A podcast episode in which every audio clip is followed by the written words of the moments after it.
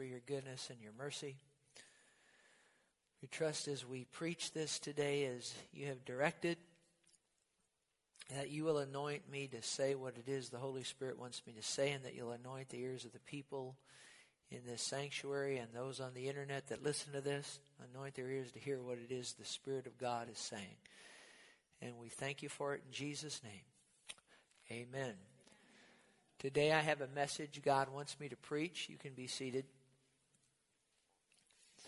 I have a message that I believe God wants me to preach, and then at the close of this service today, we'll uh, just take a few moments and close with a word of prayer for our nation and for the midterm elections that are coming up in November. Now, in Jeremiah, the 18th chapter, in the 15th verse, Jeremiah, the 18th chapter, in the 15th verse, notice what the Bible says because my people have forgotten me. Notice it doesn't say sinners have forgotten me. They never knew him to start with. But my people have forgotten me. They've burned incense to worthless idols. They've caused themselves to stumble in their ways from the ancient paths, to walk in pathways. And these pathways are paths that are built by men that look right, but are not built by God. And God's people left the ancient paths to walk on paths that were built by men that look right but are not built by God. Notice to walk in pathways and not on a highway. This highway here is a road established and built by God. And notice his people left the road that was built by God to walk on that which men had made and looked good to men. And in verse 16, because the people had done these things and burning incense to worthless idols and so forth, to make their land desolate and a perpetual hissing, everyone who passes by it will be astonished and shake his head. I'll scatter them as with an east wind before the enemy. I'll show them the back and not the face in the day of their calamity. In other words, God's saying when things get bad, because you've forgotten me and you refuse to turn to me and you're going to do your own thing. He's telling these people here that when they cry out, that he'll turn his back and not show him his face. Now, Jeremiah wrote this, and he was an Old Testament prophet.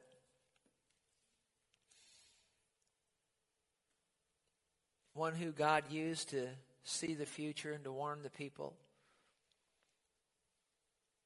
If he were here in the United States today, what would he speak into the television cameras and other media outlets of America? Would it be the messages we are currently hearing from some of the most famous preachers that are on nationwide media or the pastors of so many megachurches in this hour? What would Jeremiah be saying? What would he be preaching? To know what Jeremiah would say to the United States, we would need to know what was going on in Judah, where he ministered, and see if those things which were going on in Judah are similar to what's going on in America today. And if so, then Jeremiah's message to Judah which he preached to Judah at the direction of the Holy Spirit would be exactly what he would say to America today. In the early part of the book of Jeremiah, we see that Israel started out as a great nation, Judah. They started out loving God, seeking and honoring Him. But as time went on, they left God, as we read. They left the ancient paths of righteousness to serve worthless idols. We spoke several weeks ago about idol worship and Christians and idol worship right here from this sanctuary. But they left God to do these things.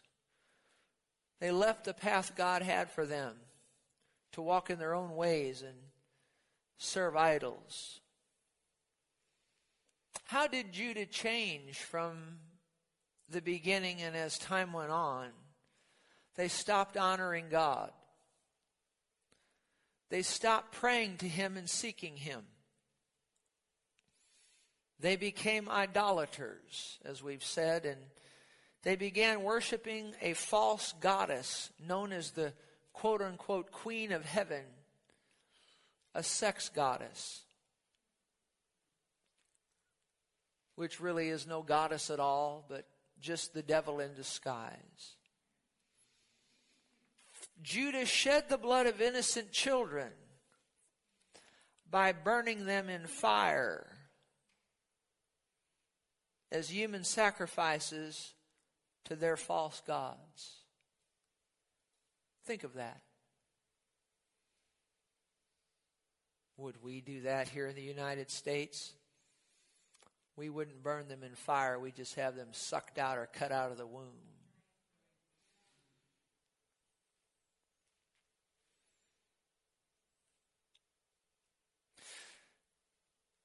And so they would offer their children by burning them in fire as human sacrifices to their false gods. Sexual sin was rampant, including homosexuality, lesbianism. Wickedness and backsliding and rebellion,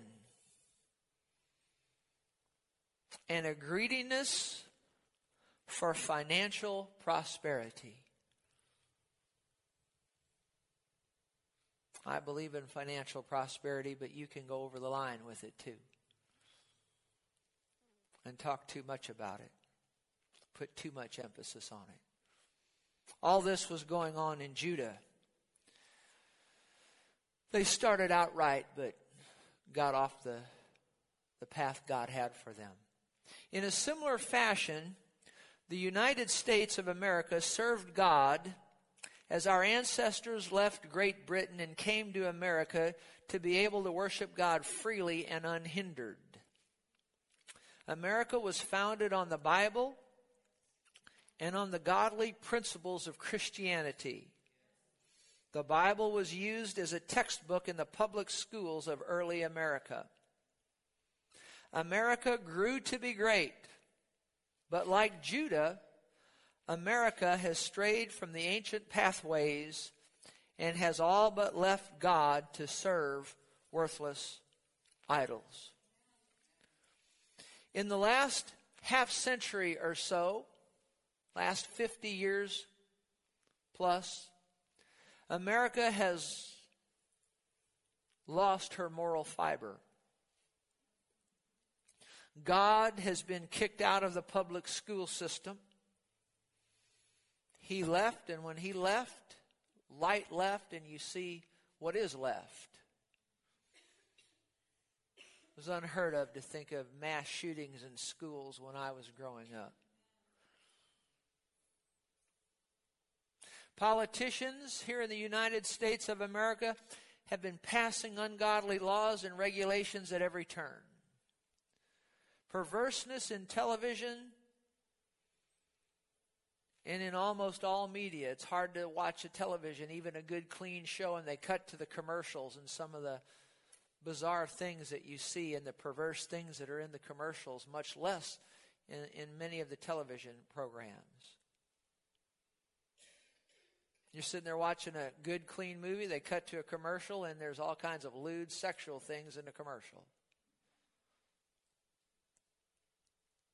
All sorts of sexual things on television drunkenness, drug addiction, disobedience to parents, gambling, pornography, and all sorts of sexual promiscuity. Same sex marriages have been legalized just recently, not just a couple of years ago. Murder, throughout the land, in schools, in cities, like we've not seen it. the Supreme Court allowing unborn babies to be slaughtered, quote unquote, legally in abortion clinics, approximately 60 million since 1973. You think of that sometime.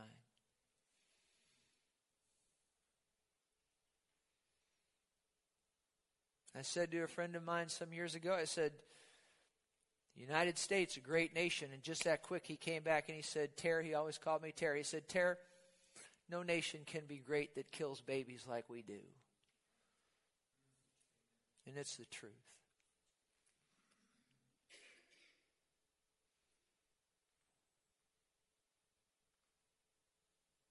Sixty million little unborn babies slaughtered in their mother's womb.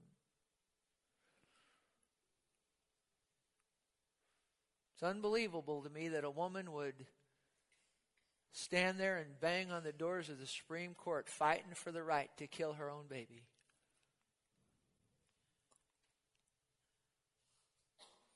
America as a whole has all but forgotten God. The book of Psalms says, The wicked shall be turned into hell, and all nations that forget God. You know, it's interesting to compare America with Sodom, which eventually fell. In Sodom, you see homosexuality, of course, and it's, it's interesting. Homosexuality is typically the one thing, the one sin that comes to the forefront and is accepted and applauded before a nation crumbles. In this United States, growing up, when I was growing up, to be homosexual was kept in the closet. Now it's paraded. The Bible says that it's sin. I didn't say it. The Bible says it, and I agree. I agree with the Bible.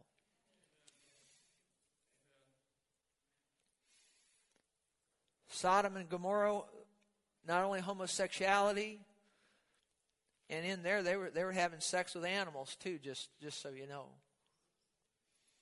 it's called bestiality.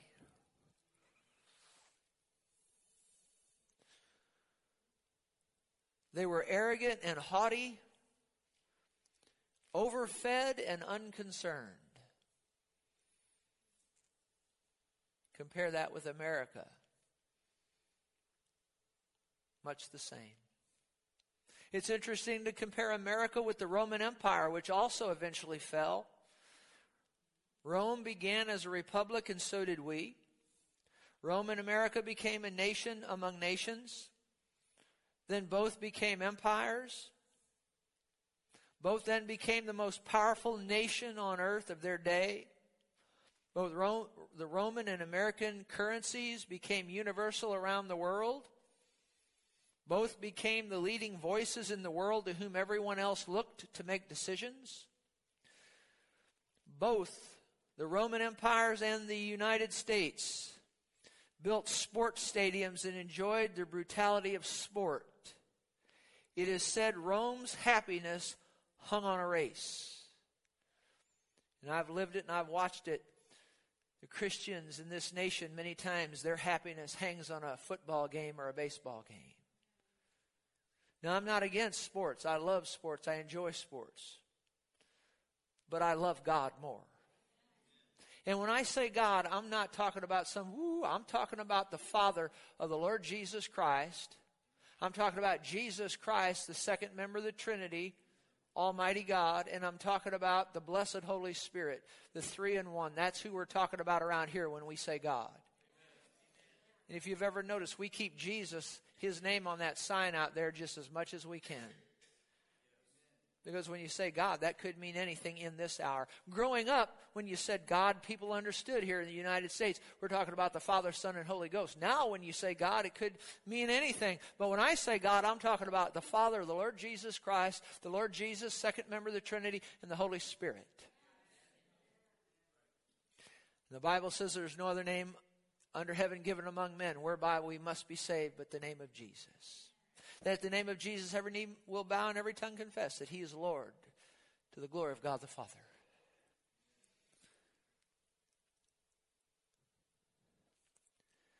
But you see, sports stadiums were built, The, the brutality of sport was glorified, and Rome's happiness hung on a race. And we see that here in the United States.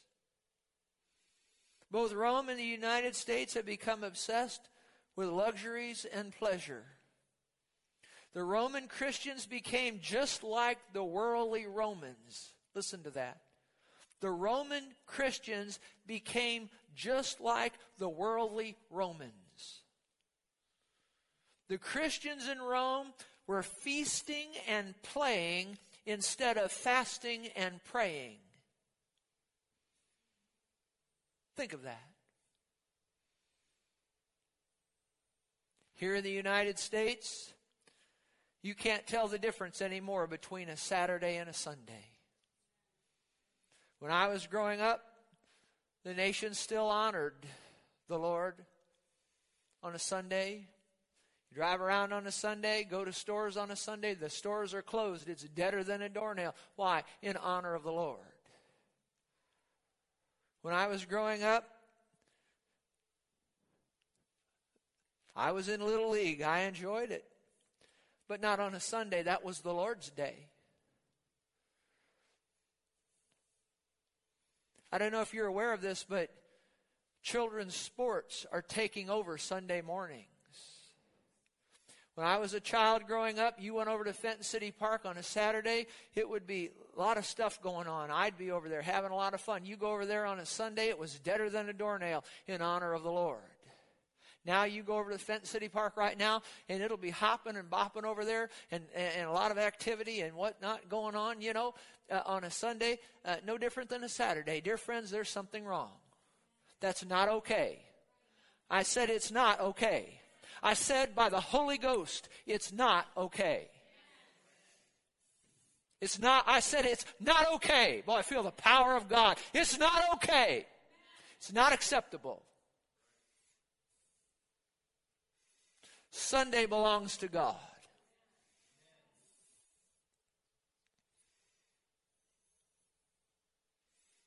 Both the Romans and the, here in the United States paraded homosexuality as well as abortion. Sodom and Gomorrah fell. The Roman Empire fell. And I trust that that will not be our fate. But, dear friends, we're headed down that road. Unless something changes, unless something turns, and I mean in a big way, that's the way this nation is headed. And some things have changed for the good. We'll say some more about that in just a moment. But back to Jeremiah. Judah, we're talking about what would Jeremiah say to this nation if he were here? Well, Judah committed two major sins. And I believe these sins are America's as well, along with these other things, but these would be at the top of the list. And, and because of these two things here that I'm about to say, you get all this other stuff that we've mentioned. Judah forsook God, the living water, and they dug their own cisterns. What does that mean? They tried to fulfill themselves with everything but God. And when you forsake God, the living water, and you try to do things your own way, and you come off His path, and you go down your own path or paths that other people have said it's okay to go down, you wind up with all this other darkness that we've mentioned. Now, God gave Jeremiah a tough assignment. Jeremiah was to warn the nation of Judah to repent or judgment was coming. And that judgment would be the Babylonians taking them over and putting them into captivity. Jeremiah warned Judah for some 40 years to repent and turn back to God. God is a good God, and He will warn and warn and warn and warn and give time and give space to repent. And for some 40 years, Jeremiah cried out, along with other prophets, to get them to turn back to God, or Judah would be overthrown. And God's hand of protection would lift. You don't ever want God's hand of protection to lift. And he warned them, and then the Babylonians would come in and overtake. Jeremiah declared to Judah that a boiling pot of God's impending judgment was about to tip over on them. His words of impending judgment were such that they wearied Jeremiah's secretary, Baruch. But it was the word of the Lord. Why did it weary his secretary? Because God, the Holy Ghost was saying, repent, repent, judgment's coming, judgment's coming, repent, repent. And Baruch, the secretary, had to write that down, and it wore him out. But it was the word of the Lord. Not only was Baruch, the secretary of Jeremiah, wearied, but Jeremiah spent much of his time weeping as he saw the judgment of God approaching Judah. And thus Jeremiah is known as the weeping prophet. Jeremiah had a burden for Judah, and I have a burden for the United States of America.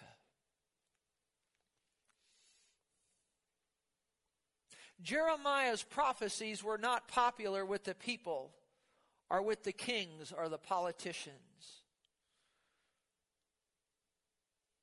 Yet God called him as a young man and ordained him a prophet to the nation and put his word in his mouth. You need to understand that when God's words are put in a person's mouth that most of the time the people aren't going to want to hear those words.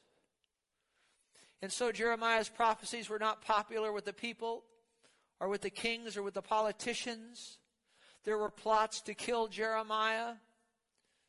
Jeremiah was given a nickname, Old Terror on every side. I don't want to go hear him preach. He's not going to give us a sugar cookie. He's not going to give us what we want to hear.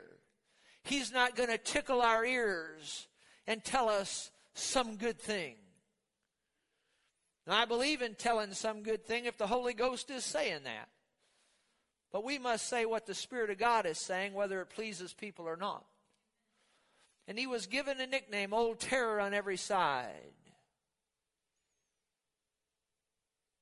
Jeremiah's messages were like fire and like a sledgehammer busting a rock. Jeremiah cried out against the religious and political leaders of his day, and so will a man or a woman of God in this hour cry out against the same. Pashur, he was the chief priest of the temple, a religious figure,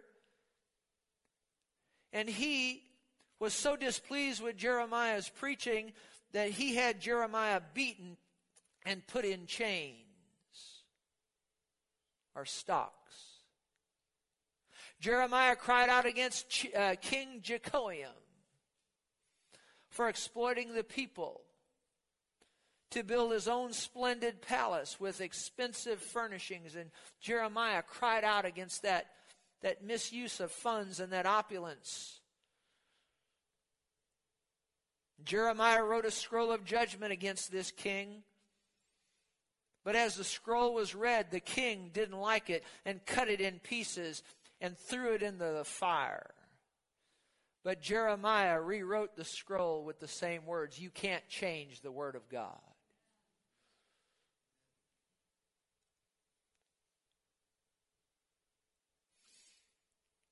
At one point, the people came against Jeremiah for preaching what they called a discouraging word, but really it wasn't. It was a word of repentance. And you need to realize when, be glad when God's calling you to repent. Be glad when the Holy Ghost is dealing with you. Don't look at it as a negative thing. The Bible says, whom he loves, he rebukes and chastens.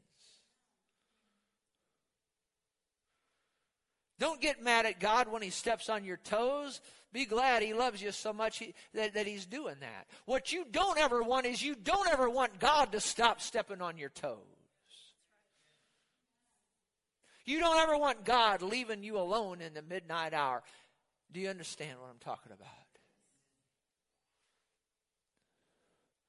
Leave me alone, Lord. I like quibbling in my sin. And, and there's, there's oh on the inside when you're doing it. You don't ever want that oh to leave you.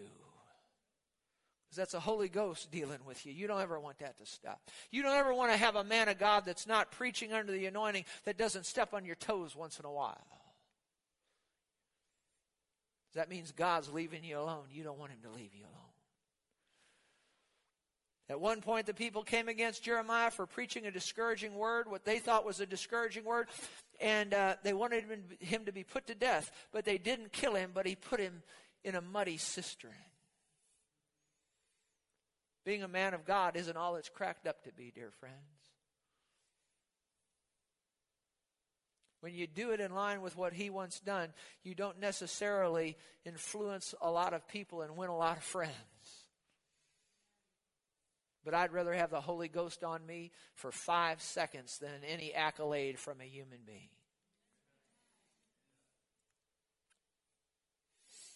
Jeremiah became, now listen to this Jeremiah became so discouraged that he considered never preaching again in the name of the Lord. Because people came against him so, they weren't listening to him. Oh, he's just always down in the mouth. He's just all, he's not going to give us a happy, happy, happy message. And it got to him so, and he got so discouraged because he was preaching the word of God and he was rejected so by the people that he considered not preaching anymore in the name of the Lord. But God's word was in his bones like a flaming fire, like fire shut up in his bones. And this was a prophet with fire in his bones, but tears in his eyes. I believe if Jeremiah was to look at the landscape of the United States, there would be tears in his eyes, yet fire in his bones. Now, listen to this Jeremiah's greatest challenge was not the political leaders or even the backslidden people. His greatest challenge was the feel good prophets or preachers of his day. Always preaching and telling the, the backslidden people what they wanted to hear. You think about that sometime. It wasn't the political leaders that was his major problem, or even the backslidden people, but the feel good, quote unquote, feel good preachers and prophets of his day. I encourage you, read the book of Jeremiah sometime, and you'll see that it's so. The feel good preach, feel good, pro- always telling people what they wanted to hear. And this is one of the biggest parallels between what was going on in Judah and what is going on right now in America today. So many preachers always preaching on things people want to hear. The Bible says, consider the goodness and severity of God. And in this church, if there's 10 sermons, I want eight of them on His goodness but there needs to be at least two on the severity. Can you live with that? But where the problem is, is when we're going to have 10 out of 10 uh, or 52 out of 52, it's all honey and sugar all the time. That's one of the reasons this nation is in the decline that it's in. Always preaching on things people want to hear. Listen to me. I'd much rather stand up here and tell you things that you'd want to hear. I don't necessarily enjoy preaching a message like this today, but this is what thus saith the Lord, so that's what I'm going to preach.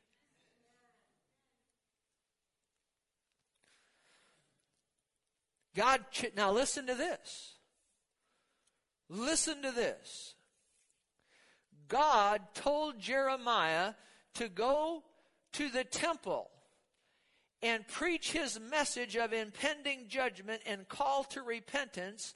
And Jeremiah is told, now listen to this, because I get a lot of criticism for things I just said about the feel good preachers in the land. But Jeremiah is told by God to warn that he's to go, God tells him, go to the temple and preach your message that I've given you. And then God tells him to warn the people not to listen to the words of the feel good preachers. You think about that.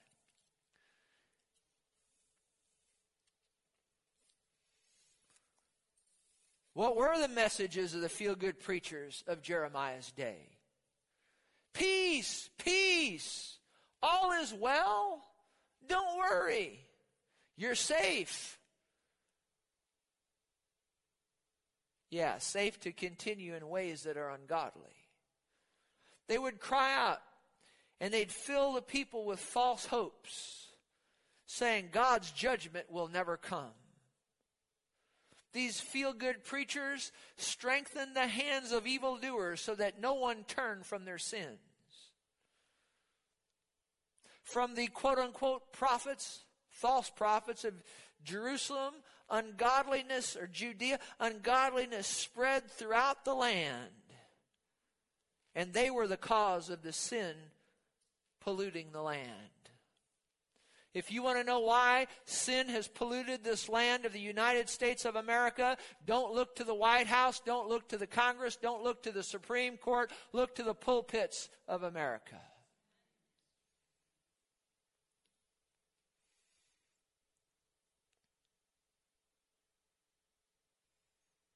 The quote unquote false prophets, because they wouldn't say, Thus saith the Lord, and they told people what they wanted to hear all the time, was the cause. The Bible's clear in Jeremiah. That was the reason that sin polluted the land. The false prophets were sex driven and subsidizing a culture of sin and never giving it a second thought.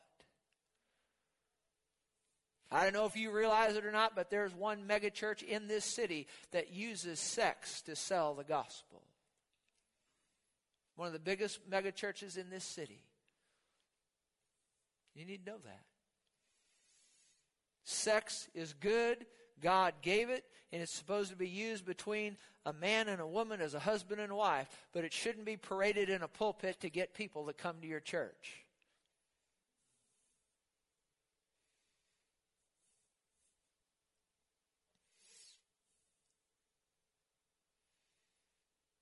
God said concerning Judah, they're all like Sodom to me. Like Sodom to me, the people of Jerusalem are like Gomorrah. That's not good when God's saying that about you. The Reverend Billy Graham, great man of God, said America is just as wicked as Sodom and Gomorrah ever were. That was some time ago when he said that. Things haven't gotten better, but worse along those lines.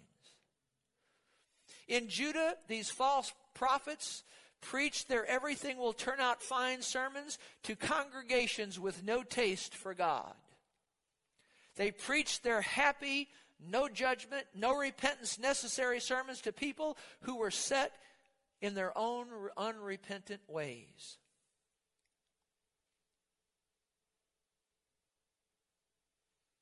God said this to Jeremiah. He said, If these false prophets had just bothered to sit down with me and meet with me. What does that mean? That they didn't seek God before they preached their messages.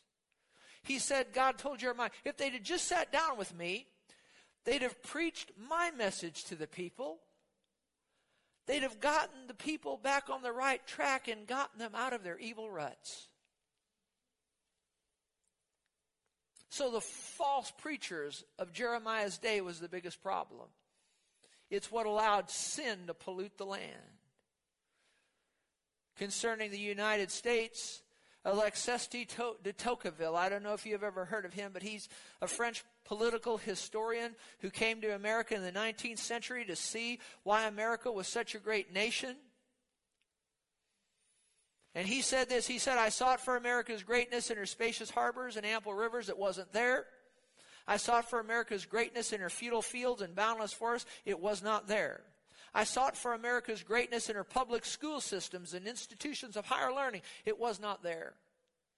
But he said, It was not until I went to the pulpits of America and found them aflame with the preaching of righteousness that I understood America's greatness.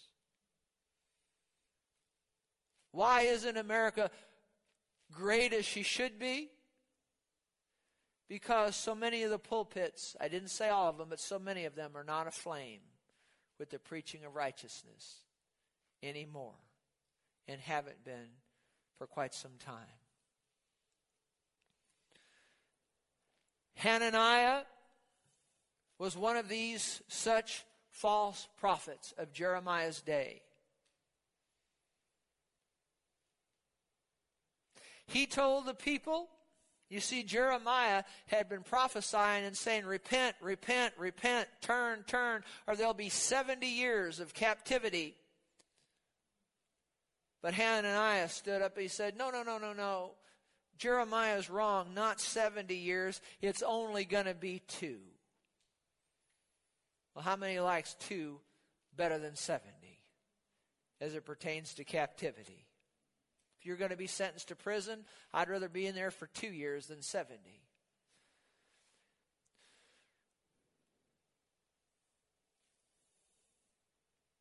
And by the way, that 70 years that Jeremiah was talking about, a seven, listen to this, 70 years of captivity, it had to do with the people disrespecting the sabbatical years.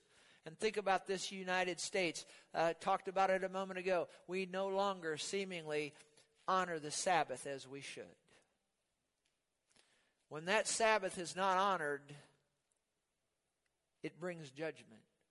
See, we talk about homosexuality and we talk about this and that and this and that and this and that, or cussing and drinking and smoke, all that stuff. We talk about all those things, but think about this not respecting God's Sabbath. How often do we not mention that? Maybe we ought to mention that because it drew God's judgment. It's not all right to treat Sunday like any other day. Because you see, it drew the judgment of God on these people. They disrespected the Sabbath 70 cycles, so they went into 70 years of captivity. Now, I've never said that just like that before. That came, the Holy Ghost one that said just, just like that. We need to honor and respect the Sabbath, don't we?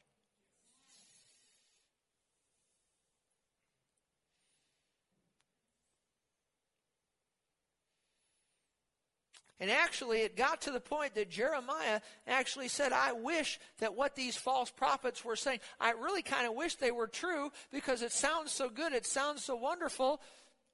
And he actually said, I, w- I wish what they were saying really was true, that it wasn't going to be as bad as what God's been telling me. But Jeremiah couldn't agree with the false prophets. He had to say, Thus saith the Lord. Wouldn't it be nice if we could just live however we wanted? Wouldn't it be nice if we could eat a dozen, a dozen chocolate chip cookies every day and never get fat? Wouldn't that be wonderful? If we could go to Krispy Kreme and eat, eat two dozen of those every day. And wouldn't that be wonderful? But it's not the truth, is it? And anybody that'll stand and feed you a dozen chocolate chip cookies or, or a dozen uh, Krispy Kremes every day and tell you, here, come, eat some more, they're not your friend. They don't really love you. Let's, let's have a few Krispy Kremes. Let's just don't, don't make ourselves sick on them. Can you say amen? And as a result of the messages of the feel good prophets, listen to this. As a result of the messages of these feel good preachers of Jeremiah's day, Listen to this. The people of the land became so cold toward God that the chances of them having national repentance was about the same as a leopard changing its spots. That's what the Bible says in the book of Jeremiah. Did you get that statement? You need to really think about that. The people had become, because of the messages of, of, the false prophets, the people had become so cold toward God. And by the way, you need to understand this. When I say false prophet, a lot of times people think, and, and they sit and they think, oh, this guy is just easy to spot. Listen, a false prophet is not easy to spot. You need to understand that. You'll look at them and they'll, they'll look so shiny and they'll look so good and look so right. And most of what they're saying a lot of times, there's a lot of truth in it, but, but there's just enough poison to damn your soul. Did you get what I just said? And the people had become so cold toward God that the chances of them repenting was about the same as a leopard changing its spots. So when God saw the people weren't listening, he sent a drought to give the people a wake up call to repent before the ultimate judgment of Babylonian captivity would come. And when the drought hit, the people cried out. They said, Lord, Lord, where are you? But God did not answer. And why didn't he answer? Because he knew it was false repentance, because when the drought stopped, the people went right back to their evil ways. I think about the United States here on 9 11 2001. How many remembers that day? And the plane struck the World Trade Towers. And there was a fake repentance in this land for about a week, maybe two. And this nation has not gotten closer to God after that, but yet further and further away.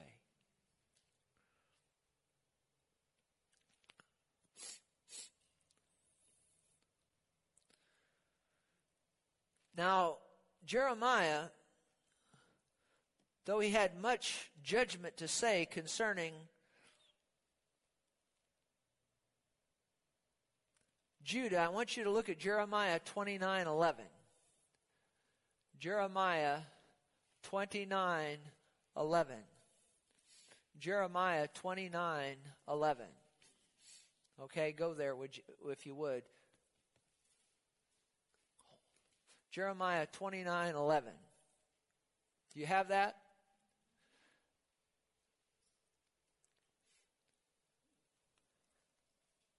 Right in the midst of all this judgment and the people see this this this verse is read a lot of times. For i know the plans i have for you declares the lord. Plans to prosper you and not to harm you. Plans to give you hope in a future.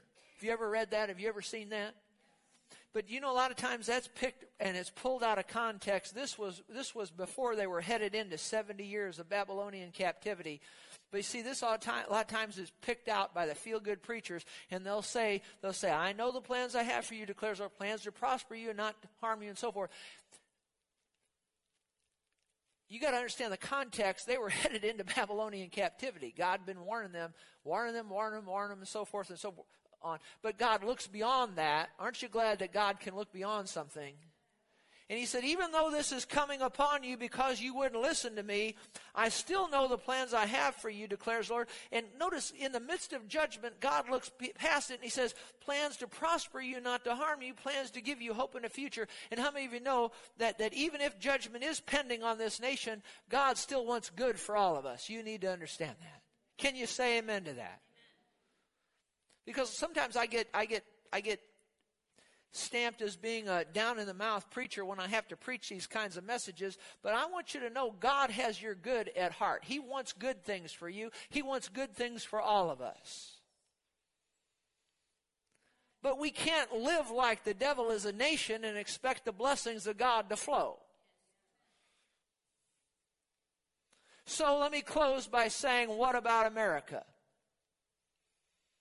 It's interesting it's, it, it just, it, it, just amazes me, it amuses me, it amazes me that even in the midst of the, the, the, the 60 million children being aborted and the homosexuality and all of that going on, you'll have some preachers stand up on national television and they'll continuously declare that blessings, blessings, blessings on the United States. Prosperity, prosperity, prosperity. How can you live like this nation has lived and expect God's blessing?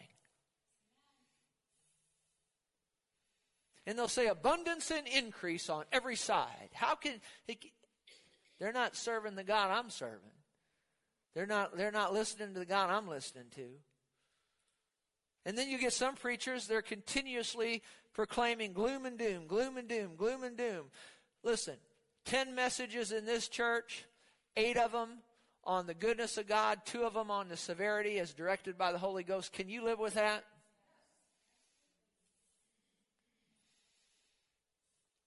What about America? I see This is what God has shown me. You can do with whatever you want with it. Don't mean nothing to you. Just throw it out and don't think anything of it anymore. But this is what I see. I see God's impending judgment upon America, and I see calamity coming to this nation unless there is national repentance. For America, national repentance would, and I'm talking about like what they had in Nineveh repentance from the king to the cattle, turning from these sins we've talked about here today. But also, and perhaps first and foremost, God, the Father, Son, and Holy Spirit, must be invited back into the public school system and into the public square. Roe versus Wade, that horrible abortion ruling, must be overturned. And same sex marriages must be outlawed. And unless those three, and I'm saying, thus saith the Lord God Almighty, unless those three things are part of the repentance, the judgment of God pens. Did you get what I just said? Those three things right there. It's kind of like when Elijah said, There'll be no more rain except at my word. I'm telling you that unless these three things are rectified, the judgment of God stands and pens on this nation. And just in case you missed it, God's got to be invited back into the public school system, back into the public square. Roe versus Wade must be overturned, and same sex marriages must be outlawed. There must be national repentance like they had in Nineveh, as I said, from the cattle, from the king to the cattle. And, and I was thinking about this. Now, I'm almost finished, but just give me a few more moments. I was thinking about this. What would it take to get the United States as a whole to repent? What would it take? What would it take to get the majority of the megachurch TV preachers in the United States to preach the Word of God and stop with all the feel good, how to get prosperous talks all the time? What would it take? Might be a good title for this message. What in the world would it take? What would it take to get Christians as a whole? Listen to me now. What would it take to get Christians as a whole interested in the Word of God and prayer again instead of every other kind of thing you can think of? What would it take to get Christians to come to church every Sunday or at least on a regular basis, not just on a hit and miss once in a while? What would it take? What would it take to get, I'm going to, again, what would it take to get Christians as whole interested in the Word of God and prayer again instead of every other kind of thing that you can think of? From my experience over decades, not only this church but others, if the church has a party and you're serving candy, many people will show, but if you're teaching the Word of God or you have a prayer service, hardly anybody shows up. What would it take to get all that to change? I, I, I, was thinking about that. Diane and I were talking about it, and I was talking to the Lord about it. Would a message from a for real preacher like Billy Graham do it? Well, he called for that before he went to heaven. Yet I've seen no repentance in the land. Not like this. I'm talking about national repentance from the king to the cattle.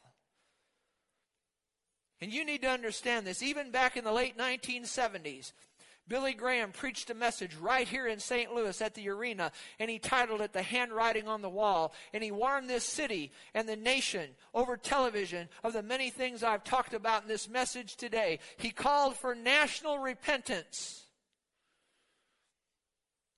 And this nation has not moved closer to God since then, but much further away.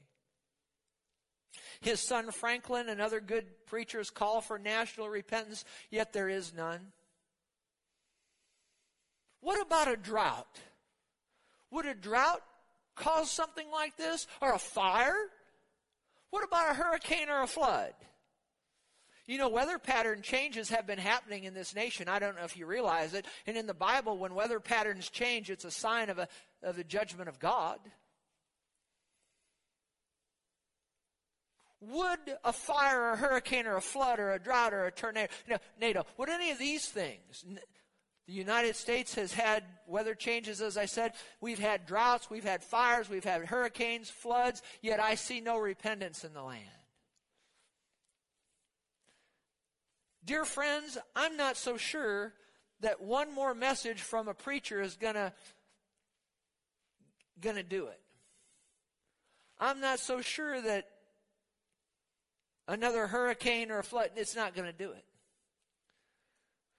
What would it take for America to experience national repentance? Do you want to know the answer to that? I don't know. But God knows if it is possible. Sometimes I feel like Jeremiah that it would be easier for a leopard to change its spots than for America to have national repentance. However, I'm not ready to give up. Are you? We must continue to pray for America and especially for the midterm elections. I believe God is using President Trump to give the United States a reprieve. Now, and I don't agree with everything that he may have done in his previous life or, you know, any immorality. I'm not condoning that. But I tell you what, God will put his hand on a person at times and raise them up for a work. And I'm telling you, that man was born to be the president in this hour. And, and, and one thing, you know, there, well, let me, let, let me just read this. I believe God's using President Trump to give the United States a reprieve the nation under Hillary Clinton would have become far more godless than it became under Barack Obama. Many good things are happening under President Trump, whether you're aware of it or not. One good thing is he's allowing me to stand here and say what I just said without having to worry about somebody arresting me.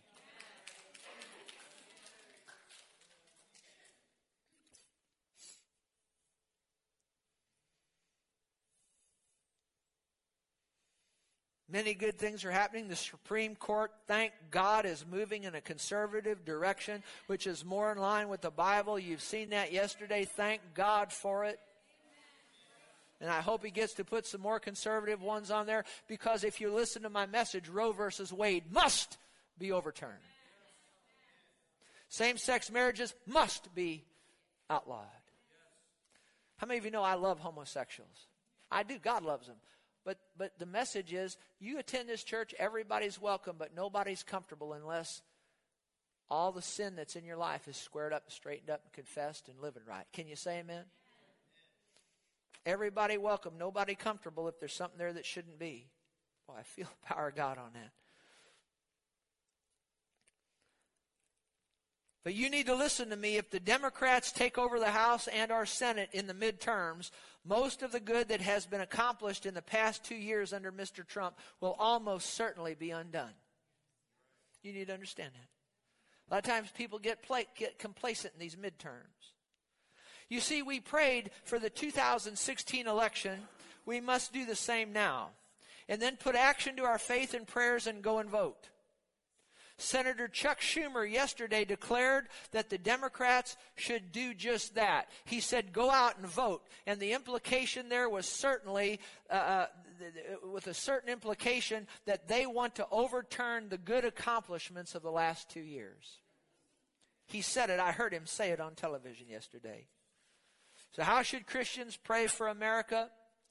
Well, this is what we're going to do. This is my prayer this is what I'll pray that God would do. Remember a moment ago when I said I don't know what it would take for national, and I don't. But God knows, and my prayer is, is that God would do whatever it takes. And I believe only He knows what that is to bring the United States to national repentance. I'm going to pray that all of the pulpits would again be aflame with the preaching of righteousness. For the political arena, I'm going to pray that which is done in darkness would be brought to the light. Just what we prayed for the last one, the last election. And that Christians would be unctioned by the, the Holy Ghost would unction Christians to go out and not only just pray, but vote in line with the Bible.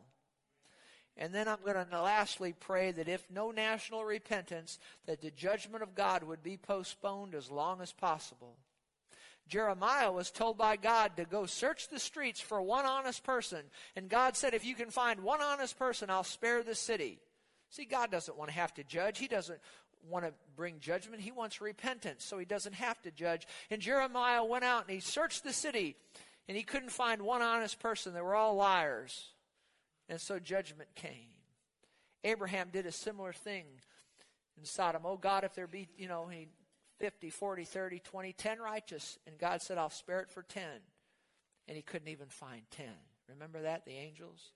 But I'm going to tell you, there are many more honest people in this nation than one or 10. So that's when you pray. That's how you go before God and negotiate. That's what intercession is. Negotiation and, and stand and say, God, you know, you'd spare Judah for one, you'd spare Sodom and Gomorrah for ten. There's much more than ten here. And, and you can get God to postpone judgment. But with that noted, listen to me. Jeremiah talked about a boiling pot of scalding water that can be tilted to the point of tipping over and the judgment of God spilling out. The Bible talks about a time that comes when iniquity is full and then judgment comes. Billy Graham said from the great arena down there, that great preacher under the power of the Holy Ghost in St. Louis in the 19, late 1970s, he said that there is a line that can be crossed which will cause judge, the judgment of God to come. And I'm here today to tell you the United States is very close to that line. But I believe there is still time to turn things around. And you know Second Chronicles 7:14 says if my people who are called by my name will humble themselves and pray and seek my face and turn from their wicked ways, then I'll hear from heaven, will forgive their sin and heal their land. Now bow your heads with me if you would. We're going to close with just a brief time of prayer here. I'm going to start out by praying what I said I'm going to pray. And then uh, I'm going to ask you, I'll go around the room. If anybody wants to pray, just raise your hand. I'll call on you. You can pray. And then when that's exhausted, when that time's over, um, then we'll. Uh,